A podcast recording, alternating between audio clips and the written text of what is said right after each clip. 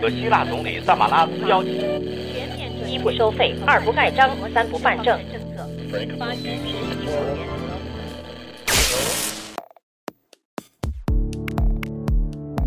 新闻不都是冰冷的，故事不都是虚假的。故事新闻用故事温暖新闻。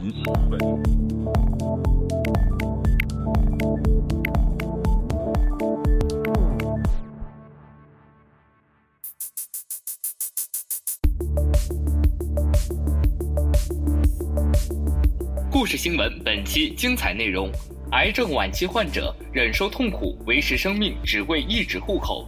故事新闻讲述他死前想让全家人成为深圳人。残忍杀夫与家暴阴影之下的妇女权益保护。故事新闻关注并未翻转的李艳案。故事新闻稍后为您讲述。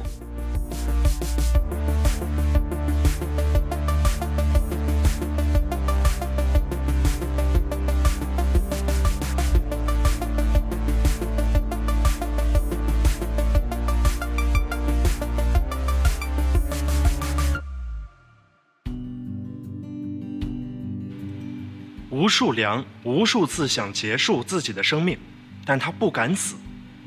肺癌晚期的吴树良正在创造生命奇迹，为妻子的一纸户口，他每天都在与死神作战。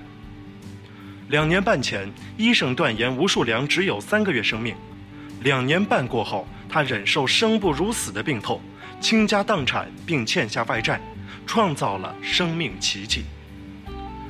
深圳的户口是吴树良延续生命的唯一动力。作为外来人口，他幸运地落下了深圳户口。只要他再努力多活一年，妻子的户口便能落在深圳。这是个小人物的悲壮故事。生命伟大，生命又如此渺小。这又是一个属于时代的特殊悲剧。对千千万万奔向大城市谋生的外地人来说，户口之伤。猛于绝症。对吴树良而言，活着就是一种煎熬。你不要总打手机了，我真的很不舒服。面对媒体不断打来的电话，他语速迟缓，声音中流露出焦躁和痛苦。每次接电话，吴树良都要拼命直起腰。挂断电话后，他便会仔细看一眼手机上的时钟。若按秒钟计算。他的生命还需要再坚持三千多万秒，才能给妻子换来深圳户口。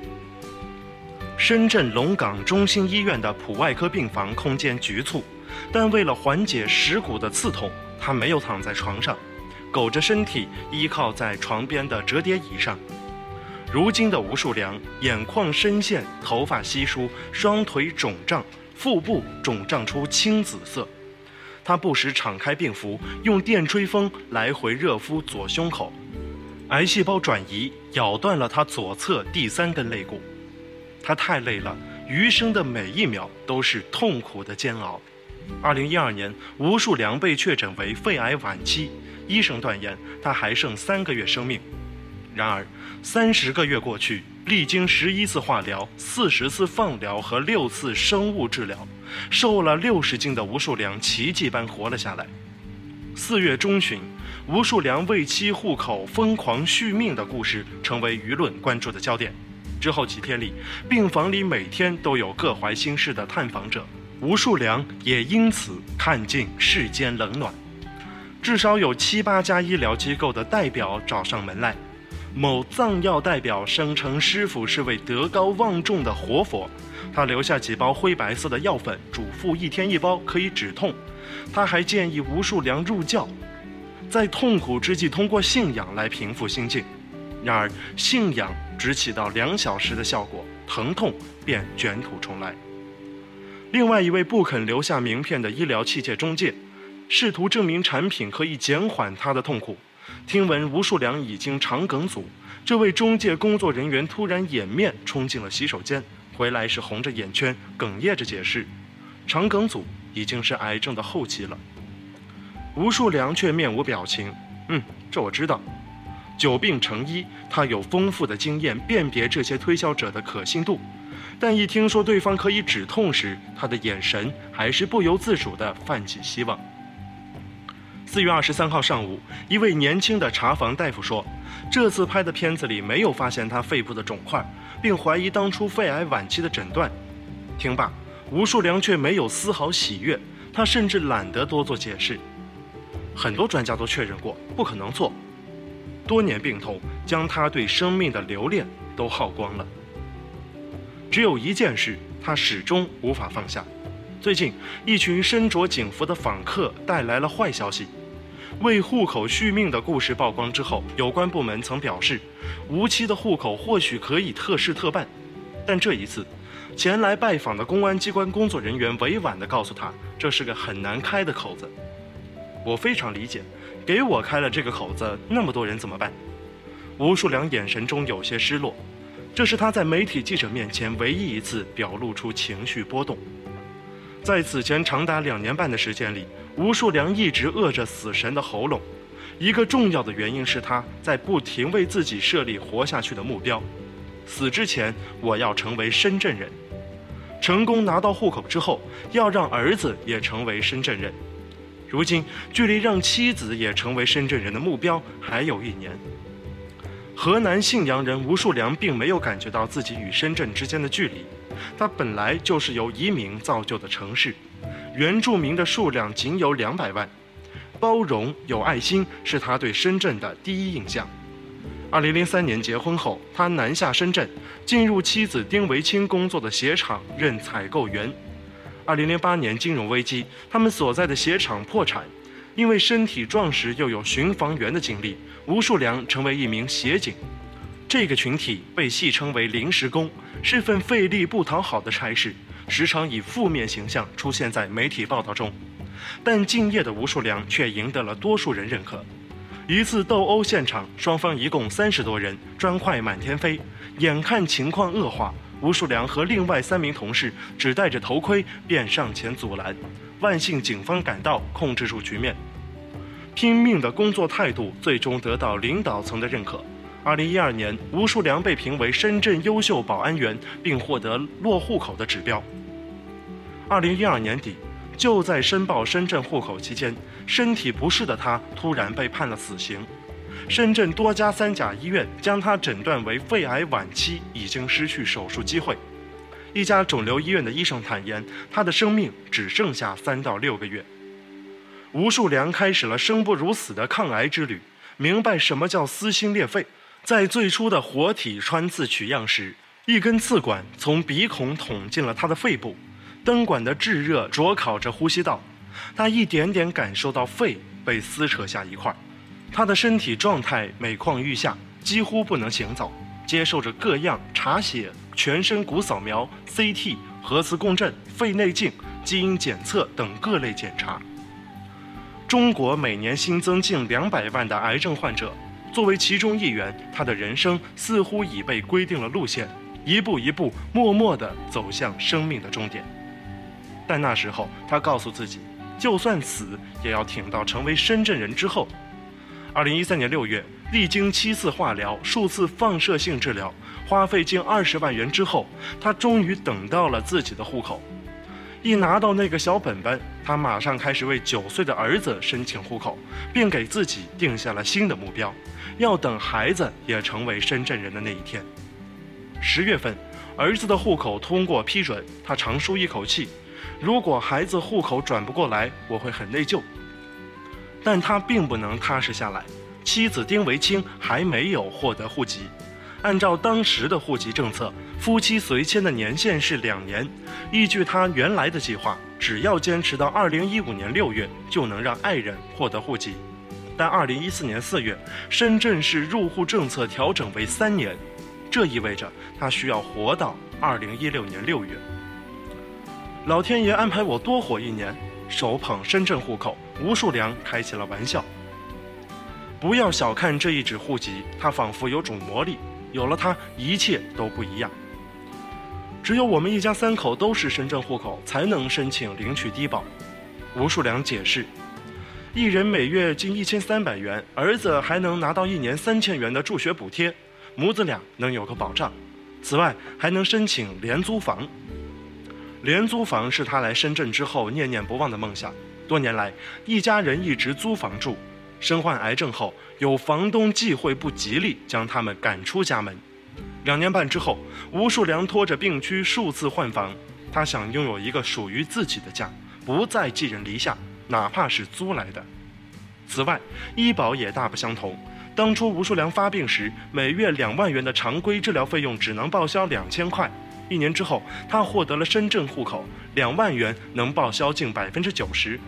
不过后来病情加重，他只得继续自费支付医保外的高昂开销。刚刚十一岁的儿子可能不太明白为何父亲如此执着于户口。在二零一三年一篇名为《我的梦想》的作文中，他写下。希望用全世界最好的东西换爸爸活着。硬汉吴树良很少为疼痛落泪，却为此哭得稀里哗啦。吴树良见过太多户籍问题造成的骨肉分别，身边的同事多数是外地人，按照就学政策，他们的孩子在深圳读完初中就必须面临选择：要么回老家就读，要么支付高昂的学费去深圳的私立高中。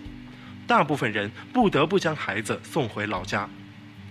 户籍带来的痛苦和烦恼远超癌症，他知道自己还不能死，他要用生命为母子俩的未来保驾护航。为了生命，他经常要在夜间吃两次止痛药，但这依然无济于事。每月靶向药物需要近三万元，日常药物要一万元，半年下来便是二十多万元。尽管有好心人的捐款以及亲朋好友的资助，一家人依然负债累累。更让他揪心的是，曾经在互联网上互相鼓励的病友们一一离去。在微博上，吴树良时常祭奠永远离开的朋友。二零一四年初，在一个癌症患者的 QQ 群里，他认识了身患乳腺癌的歌手姚贝娜。在这个群体里，不存在明星或草根。大家都是同病相怜的人。姚贝娜那时很愿意和大家讨论保健和饮食健康方面的话题。二零一四年十二月二十五号，又一次紧急住院时，吴树良给姚贝娜发了条 QQ 消息，告知自己住院了。当时对方回复了一个表示加油的拳头表情。一天后，姚贝娜也病情恶化入院，几个月后不幸离世。然而，那个拳头一直鼓励着她。吴树良曾在微博中拍下一张榕树根顶开地砖的照片，感叹生命的力度。然而，他强挺着的身体正一步步转向衰弱。前一段时间，他每晚都失眠，哪怕坐着睡两小时都是奢望。因为服用吗啡，他开始了严重的便秘，经常一周拉不出，腹胀如球，甚至对吃饭产生了恐惧。曾经一顿能吃三十个饺子、六个肉丸子的壮汉。一度十天没有进食。如果能顺利排气，吴树良就能进行下一阶段的腰痛治疗。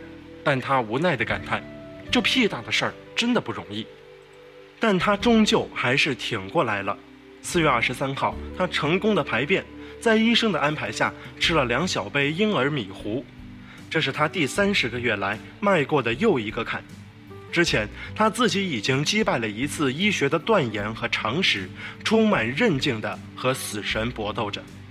吴树良说：“等妻子拿到深圳户口后，下一个目标是让身体有实质性的好转，和大家继续做深圳的义工。”谈起儿子的未来，他依然提到户口。儿子能考上深圳大学，我就满足了。一个原因是。深大毕业生在本地参加公务员考试时能够享受优先录取的政策，另一个原因是，外地高考生报考深大需要一本的成绩，而本地考生只需要二本成绩。他不确定自己是否能看到那一天，但他要用生命为家人争取一个机会。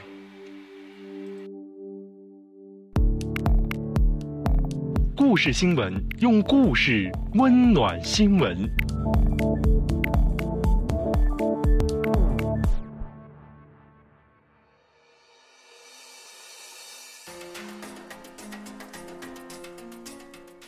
死刑缓期执行。二零一五年四月二十四号，李艳杀夫案重审宣判。现年四十四岁的四川下岗工人李艳，二零一零年十一月三号，在与丈夫谭勇的一次冲突中，将后者杀死，并分尸烹煮，弃于厕所与河中。二零一二年八月，四川省高级法院二审判处李艳死刑，立即执行。杀人情节如此残忍，按照惯例，最高法院一般会核准死刑。不过，二零一三年底，最高法院作出不予核准并发回重审的决定。最主要的理由是，被害人谭勇对李艳长期实行家暴。从一审、二审死刑复核到重审，司法机关一直面临着巨大的压力。一方面是妇女团体乃至国际社会的高度关注，另一方面则是被害人家属的激烈抗争。鲜为人知的是。在维稳压力与妇女权益之间，经过持续近三年的酝酿和铺垫，此案才得以实现从死刑立即执行到死刑缓期执行的翻转。对死缓的最终结果，各方均不满意。李艳的辩护律师万淼燕一度认为，改判有期徒刑的可能性最大。被害人家属则在法庭上高喊着抗议不服，久久不肯离去。这样的法庭情景实属罕见，审判席两边各有一位警察手持微型冲锋枪。此案发回四川高院重审后，开庭选择了案发地安岳县所在的资阳市中级法院。二十四号宣判时，又挪到了安岳县法院。当天，除了安岳县法院之外，资阳市中级法院和下属各基层法院也都派了法警过来。即使已经全副武装，当天的法庭仍然是一片混乱。上午八点半左右，家属们一进入法庭就开始咆哮、辱骂为李艳辩护的成都律师万苗燕。谭勇的两个姐妹还试图跨过旁听席前的金属栏杆，被阻止后朝律师席扔出了四只鞋。法警对政委挺身阻挡，鞋子无一命中。包括谭勇哥哥在内的几位男性家属还用担架将父亲抬了进来，称父亲已经八十多岁，不判李艳死刑不能接受。来自资阳市中级人民法院的审判长特意抬高声音，以盖过旁听席上的喧闹，勉强宣读了判决结果。在此过程中，没有人被请出法庭，包括扔鞋的两姐妹。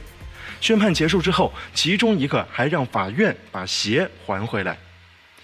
为了避免冲突，宣判之后，安岳县法院的工作人员即安排栏杆前排的人员，包括法官李艳、律师和记者，迅速从侧门离开。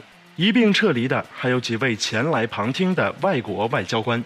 大家走的是法院旁边一条还没修完的小路，需要从一个略有高度的土坡跳下。整个过程还算平顺，但是在旁听席上还是发生了两起冲突。前来旁听的九零后女权志愿者肖美丽离开法庭时，到门口取回暂存的相机，被家属误当作媒体记者，拥上来抢夺相机。他们说你是记者吧，来采访我们呀，就开始往前挤，扯我的衣服和包，问我收了多少钱。我给他们看我的旁听证，不是记者证，也不信。有个女的还抓我的手，把我的手都抓破了。另据安岳县一位法院的工作人员介绍，法院负责拍摄的人也被误认为是记者，和家属发生了撕扯。二零一四年十一月，此案重审开庭时，前去旁听的外媒记者狄宇飞被家属撕扯和抓伤。尽管法院特意为他安排了一个房间，谭勇的一位姐妹还是在午休时绕过警卫闯了进去，称如果不处死李艳，他就要报复这里面的一些人。同为李艳辩护的北京律师徐维华在接受《南方周末》的记者采访时说：“那一次，谭勇的家属也一直在骂。”二十四号，安岳县法院门口聚集着两百多人，不过没有发生冲突。安岳县法院的一位工作人员介绍：“其实家属不过几十个，剩下的都是当地的公务员。”二零一一年和二零一二年，当此案原审一审和二审时，安防的阵势还要更大。据法警队一位成员回忆，大概得有两三百人。二零一五年三月，南方周末的记者到了安岳，谭勇的弟弟谭刚拒绝了见面采访的要求，他只在电话里反复强调杀人偿命不存在家暴，称都是网上那些媒体和所谓的专家乱说。他们家也在考虑要追究这些人的法律责任。他说：“他们是听见了还是看见了？在北京和广州怎么知道有没有家暴？被害人谭勇此时四十四岁，与李艳都曾在安岳县残业局工作，两人的父亲也同在那里退休。案发时，谭勇在当地一家建筑工地做看守，李艳在工地上经营一家小卖部。两人2009年结婚前，谭勇曾结过三次婚，李艳也有过一次婚史。残业局宿舍楼的多位邻居在接受记者采访时说，谭勇家的几个兄弟姐妹都很凶，爱骂人，有时听到谭勇打老婆，但具体他们不愿多谈，不敢。两位为李艳做过证的证人都向记者承认，遭到过谭勇家属的报复。一位是李艳的邻居，事发后不久就搬了家，但新家曾在一天夜里被人破门而入，被子被扔到了门前的河里。这位邻居说，没看清是什么人。在一次上街时，他遇到谭勇的妹妹被当街辱骂。另外一位是李艳的朋友，此案原审、二审过去旁听时遭到了殴打，到派出所拍照并做了笔录。四川省高级法院重审判决书显示。李艳的邻居和社区工作人员等人都证实，曾听李艳和他人说过李艳被打的事，也有邻居亲眼见过谭勇殴打李艳。案发前，李艳也曾到安岳县妇联和派出所反映过情况，并接受建议后去医院做了检查，包括烟头烫伤的痕迹都以照片的形式留了下来。在《南方周末》的这篇文章中，编者也注明，李艳所遭家暴还有多种不宜公开的情节。在李艳的弟弟李德怀看来，这说明悲剧其实可以避免。对于上述机关没能及时救助姐姐，他感到非常遗憾，但也心存感激。他说：“如果不是他们那边做了记录，还让他去医院检查，留了一些证据，这案子可能后来就翻不过来。”他告诉记者，自己家这边之前没想过折腾，一来毕竟姐姐杀了人，还是觉得对不起谭永家；二来觉得家暴的情节非常明显，不至于死。李家一直保持了低调、歉意的态度，因为担心有对抗的嫌疑刺激到谭家人。二审时，他们甚至没请律师，最后由法院指定了一名法律援助律师。然而，二审开庭时，谭勇妹妹的一句话彻底打消了他的希望。李德怀说：“法官问到赔偿时，谭勇的妹妹对李艳说：‘我不要你的钱，我要你死，我倒拿钱给你，我要你死。’这时候，他才意识到。”获得谅解是不可能的。二零一一年八月，资阳市中级法院以故意杀人罪判处李艳死刑，李艳上诉。一年后，四川省高级法院驳回上诉，维持原判。两份判决书中，一审、二审法院均未认定长期家暴的因素。二零一二年八月，二审判决之后，李德怀开始认真研究案情，搜集类似的案例。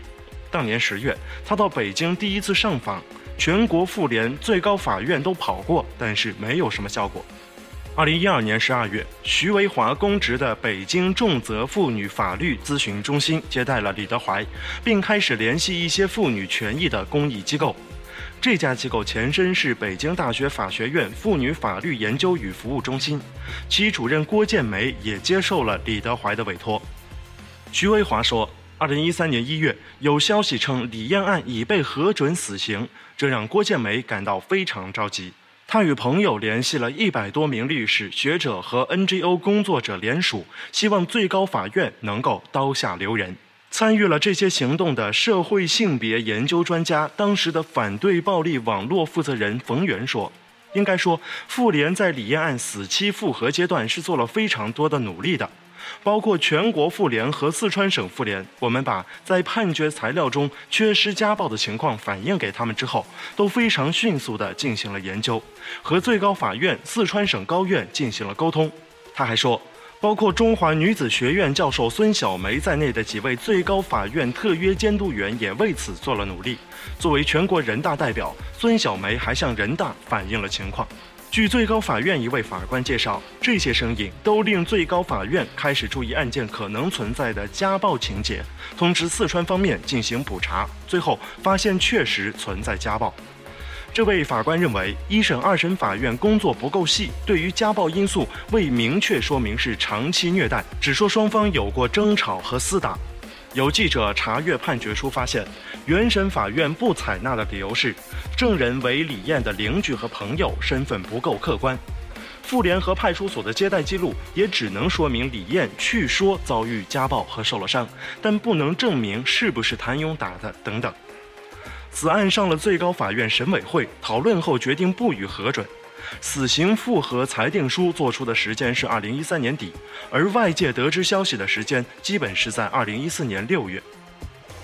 杀人手段特别残忍的，像分尸这种，一般是要核准死刑的。上述最高法院法官解释，主要是考虑到中国一向有尊重尸体的传统，被害人家属很难接受。本来已经决定不和了，还是过了一段时间，等家属情绪稍微平复了才宣布。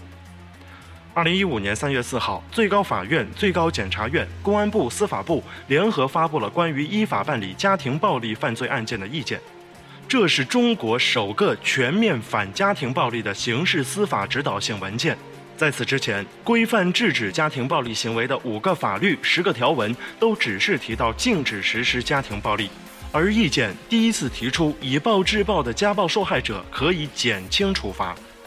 最高法院刑事审判第一庭庭长杨万明介绍，因遭受严重家庭暴力。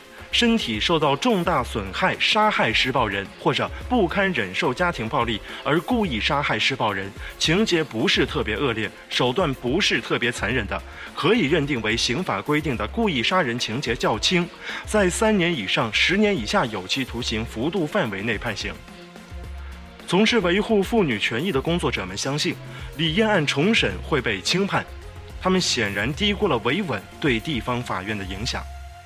万淼燕说：“三月下旬，省高院的法官曾口头通知他即将宣判，地点和之前开庭是一样，在资阳市中级法院，但是很快又改为在安岳县法院，时间另行通知。”万淼燕说：“高院的法官说委托资阳中院代为宣判，他也去，但只负责答疑。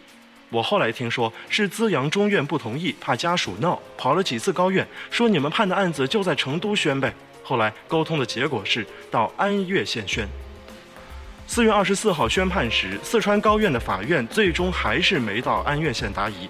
为了平复家属情绪，法官还告诉万淼燕，希望李德怀能在宣判前两天去谭勇家登门道歉，因为家属之前闹的一个借口就是李艳一直没有悔改和道歉。为此，李德怀专门跑了一趟安岳县政法委，希望有人能陪他一起去。被拒绝后，自己也就没去。他说：“一来怕不安全，二来之前已经多次道歉了，没有政府的人做证明。回头他们又说没道歉。”此前，李家曾经试图对谭家进行经济赔偿，但被拒收。现在钱还躺在法院的账上。二十四号宣判的当天，预料到谭勇家属仍会闹得很凶。虽然有机会当庭见到李艳，包括李德怀在内的李艳家属和朋友都没有去法院旁听。即使最终作出死缓的重判，四月二十七号，高院法官还是希望再让李德怀去道歉时，发现已经关机，联系不上了，只能再找李艳的律师万淼燕，叫他给李艳家人做工作，再去谭勇家登门道歉。说这样维稳工作才算到位。在此之前，万淼燕对这位法官印象很好，也多有配合。因为李艳告诉他，终审开庭前，审判长曾特意去安慰他：“李艳，开庭时不管被害人家属如何骂你，你不要怕，法庭保障你说话的权利，一定要把你要说的话说完。”庭审前的几天，为了平息到四川省高级法院闹了几天的死者家属的愤怒，万淼燕还联系当地媒体刊登了一封李艳家属的道歉信。宣判前，他在法庭上又代表李艳再次道歉。然而，呼应他的除了不堪入耳的辱骂，还有四只飞来的鞋子。二零一五年三月，最高法院、最高检察院、公安部和司法部联合发布关于依法办理家庭暴力犯罪案件的意见。明确界定了长期家暴案件中的防卫因素和过错责任。在此背景下，具有指标性意义的四川农妇李艳杀夫烹尸案，虽改为了死缓，但依然存在重判争议。反家庭暴力从立法到司法还有很长的路要走。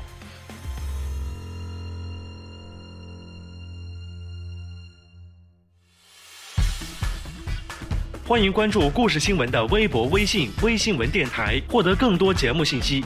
微博请直接搜索“微新闻电台”，微信请搜索微信号 “Mike News Radio 一二三 ”，M I C N E W S R A D I O 一二三。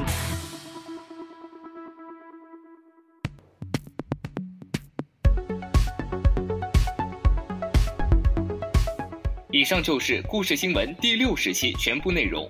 本期节目由盛盛制作编辑，参与配音的还有俊如。故事新闻现已登录喜马拉雅、荔枝 FM、新浪微博 FM、苹果播客、网易云音乐。您可以登录以上平台收听和订阅故事新闻。如果您对我们的选题有独到的见解，欢迎关注我们的微博、微信“微新闻电台”，发表你的语音或文字评论。感谢收听，我们下期节目再见。